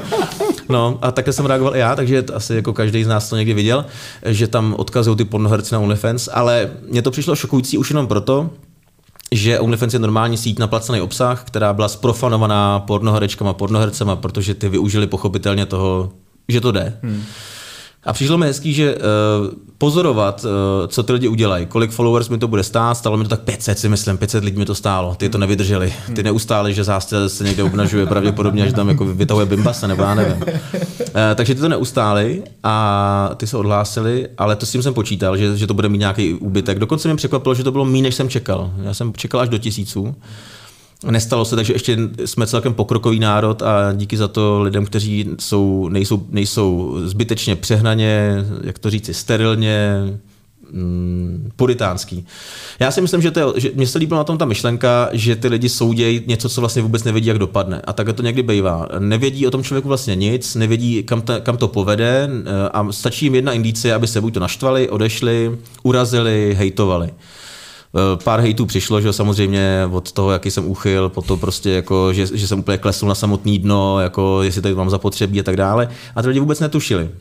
Vlastně si nepočkají a okamžitě odsuzujou. vlastně, a to se mi líbilo na tom, eh, jestli někdo z nich, i kdyby to byl jeden člověk, že se chytí za nos a řekne, jo, tak to bylo takhle, aha, tak to jsem trochu trapný, že jsem mu napsal, že je to kreten. Jako, víš, ale vlastně asi spíš ne. Asi spíš se nechytí za nos. Ale mně přišlo hezký, že odsuzovat někoho na základě první informace, která ještě ani není o tom, že bych natočil porno. Tam nebylo řečeno, Tomáš Zásce natočil porno, tam bylo řečeno, Tomáš Zásce založil OnlyFans. OnlyFans. Nic, to je všechno. A bude tam šťarnatý obsah, nebylo tam daný, že tam budu nahej. To je všechno, takže mi se líbilo, že tam vlastně si hraješ se slovíčkama, nikomu neříkáš, co tam bude, ale každý mu se v té hlavě vytvoří jeho vlastní obraz a na základě jeho vlastního obrazu tě ještě vyhejtuje. Hmm. A potom teoreticky zjistí, že to tak nebylo a buď to se tomu zasměje, anebo řekne, haha, no tak ty blbý prostě, no. Jasný. Ale přišlo mi to hezký, takže z těch důvodů, jakože prevence rakoviny, eh, jakože nealkoholický pivo, který mám ještě navíc rád a který nikomu pravděpodobně neuškodí, pokud to nevypije tyjo, tisíc litrů denně. A ještě navíc ten přesah toho nesuďme zbytečně, pokud nevíme, kam to povede. Všechno dohromady přišlo fajn. Jo, a, pak prach, a pak prachy. Já souhlasím, když jsem to dělal poprvé, tak taky to měl takový ten wow efekt. Jakože jo, no, no. Ale pak, se jakože, no. pak vidíš právě tu reklamu, která znovu opakuje fakt skvělá, takže to doporučuji. No tak to děkuju. To, do, do jsme se u toho natáčení pobavili, teda musím říct. A vlastně potom ještě, to, ještě se to dabovalo, protože samozřejmě eh, to bylo eh, postsynchron, že jo? A musím říct, že v tom studiu, teda nahrávacím, to bylo teda velkolepý. To bylo teda, to bylo teda velkolepý, protože ještě te, jako díváš na ten obraz teda, ale jako když, když jsem to pak poslouchal, ne, tak to bylo, říkám, že to je opravdu, oh yeah. Mám to tady hned po ruce. Musel to mít trošku nádech, no. Na co máš chuť? jako pokud by k tomu měl obraz a dělal to zvuk, tak, no, jo. tak je to jasný. Jo, jo, do dneška s tím některé lidi děsím právě, když jako, když mi tak vytáhnou přesně jako ty tu reklamu, tak jako tak eh, si okamžitě mi to naskočí zpátky. tak ty chceš něco šťavnatýho. Uh, dobrá, my se blížíme pomalu ke konci. My tady proto máme ještě takový závěrečný kvíz, který dáme každému. Je to buď to výběr AB, to znamená jasně jabka hrušky, nebo otevřená otázka. Jsou tady čtyři, čtyři otázky, dvě AB, dvě otevřené. Jestli můžeme na to, tak Ready. Tady to bude možná trošku zrádný. Vždycky se zasekneme. Aj, aj, aj. ale tak Nějak se ke konci dopracujeme. Tak první. Koko nebo Zorka?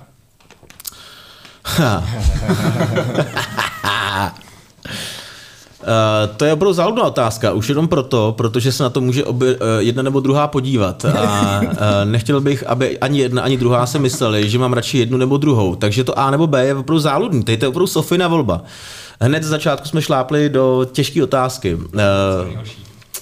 Já vždycky říkám, že my nebudeme jako Tomáš Řepka, že tě budeme nutit Ne, to ne, eh, ale víte co, je to, je to prostě o tom, že všechno má nějaký vývoj a každá ta éra měla svoje danosti. Koko je moje dobrá kamarádka, velmi dobrá kamarádka. Teďka jsem dlouho si nenašel čas, abych ji navštívil, bohužel. Ehm, Nějak se toho nakupilo hodně, za což se omlouvám, ale píš, píšeme si, psali jsme si, jezdím k ní na večeře, který mi slíbila, když odcházela z rádia. Takže jednou měsíčně mám u ní večeři prostě a tak dále. Teďka se to už dlouho nestalo, doufám, že se tam dostanu. Uh, takže je to hrozně těžký, jako říct Koko nebo Zorka. Aktuálně pro mě Zorka, protože s ní pracuju a protože prostě prožívám aktuální humor, aktuální situace a aktuální život. Uh, nikterak tím ovšem netvrdím, že, Zor, že s Koko se mi pracovalo špatně, ba naopak, byli jsme skvělí parťáci a do dneška je to fakt moje velmi dobrá kamarádka a těším se na další setkání. Perfektní. A druhá otázka, Natan nebo Gábor? Uh, Natan, Stačí. A třetí, jaká nejbizarnější spolupráce ti přišla na Instagram? Nejbizarnější. No tak uh, upřímně do top trojky bych zařadil, nebo do top dvojky možná dokonce bych zařadil tady tu na ten Birel, byť jako nakonec to mělo takový přesah, ale bylo to dost bizarní, jako ten, ten, to samotné zadání bylo prostě bizar, jako vlastně to jsem ještě předtím nezaznamenal. Uh, takhle, takovýhle e-mail ze spoluprácí nepřišel, většinou to je dobrý den, bla, bla, máme tady to, tady to, tady ten produkt, nechcete spolupracovat, ale jako rovnou v první dětě vypálit, máme zajímavý projekt, jedná se o OnlyFans, Říkal, no tak to mě trochu zaskočilo. A pak, eh, ale to jsou většinou firmy, které pochopitelně obepisují víc lidí e, v okolí, protože když se bavíš se Zorkou a tak dále, tak to jsou třeba nějaký sex shopy, který samozřejmě chtějí jít nějakou cestou osvěty taky, protože jako vlastně proč nepřiznat, že si lidi rádi hrajou, že mají nějaké erotické předměty a hračky, ale vlastně to asi nechceš dělat. No. Nechceš to dělat jenom proto, že mám pocit, že je to zachování intimity, mm, zachování intimity každého, kdo chce, ať si něco takového pořídí, ale nemyslím si, že bych měl figurovat v reklamě na dildo. No. Nevím. A poslední otázka, jaký je tvůj největší životní sen? Životní sen. Životní sen je to, abych v 90 letech, až budu umírat pod rozkvetlou třešní, eh, si mohl říct, opravdu to stálo za to a ničeho z toho nelituju. To je můj největší životní sen. Eh, Myslím si, že lidi někteří žijou, nebo bohužel někdy přežívají tak, že potom, když přijde taková chvíle, tak si řeknou, co všechno mohli a nebo neměli. A já bych byl rád, abych nikdy neřekl, to jsem tehdy neměl a to jsem tehdy mohl, ale abych všechno, co mi připadá smysluplný, řekl rovnou ano a na všechno, co mi připadá tak trochu nesmyslný, řekl rovnou ne. Abych to uměl, abych to uměl rozlišit a abych si potom přesně dokázal říct, bylo to dobrý, bylo to dobrý. Tak to je můj životní sen a pak ještě asi jachta. Skromně. Proto, protože mám kapitánský zkoušky a jednou bych si přál mít svoji plachetničku, nějak, ale jako nic velkého, třeba maximálně 25 metrů, tak nějak. A plavice, a plavice po moři, víš, jako, tak to mě to by to bavilo vlastně, proč, jako think big, jak se říká. Je to drahý jako prase, ale vlastně proč bych ji neměl mít zrovna já, když ji mají lidi, kteří dělají jiné věci. Jo. Takže tak, takže nějakou, kdybyste měli nějaký tip na lodičku nějakou, 20 Tak jsem- metrů, jsem s tím. Zadarmo pochopit. Spolupráce, bárty, ne. spolupráce. Děláme OnlyFans případně. no, takže tak, to jsou mé asi takový životní sny v kostce. OK, OK. Perfektní. Tomáši, moc ti děkujem Taky. za dnešní rozhovor. Děkujeme, že jsi k nám přišel. Všichni vždycky si stěžují, že je to k nám daleko, takže my si toho moc vážíme. Já bydlím na Praze 5, to je v pohodě, já tady vlítnu do tunelu a jsem doma hned. paráda, to je paráda. A navíc tady už mám dneska co dělat, takže jsem rád, že jste mi jako, že se nemusel listovat na Netflixu, to si pustím. Jsme zaplnili večer. tak. A děkujeme i vám, eh, posluchačům, ty, co nás sledují, ať už na sociálních sítích, na YouTube. Eh, Můžeme zmínit vlastně, že jsme nově i na TikToku. Najdete nás všude pod eh, nikem podcast Řekni něco. Budeme moc rádi, když nás budete sledovat. Eh, A tobě děkujem, přejem ti hodně štěstí, ať se ti splní sen s jachtou. Kluci, já děkuju, snad jsem něco řekl, jak je název vašeho podcastu a děkuji i vám, že jste se dívali, případně poslouchali a třeba zase někdy někde. Jo. Měj se hezky. Určitě. Taky, Měj se. ahoj. Ahoj.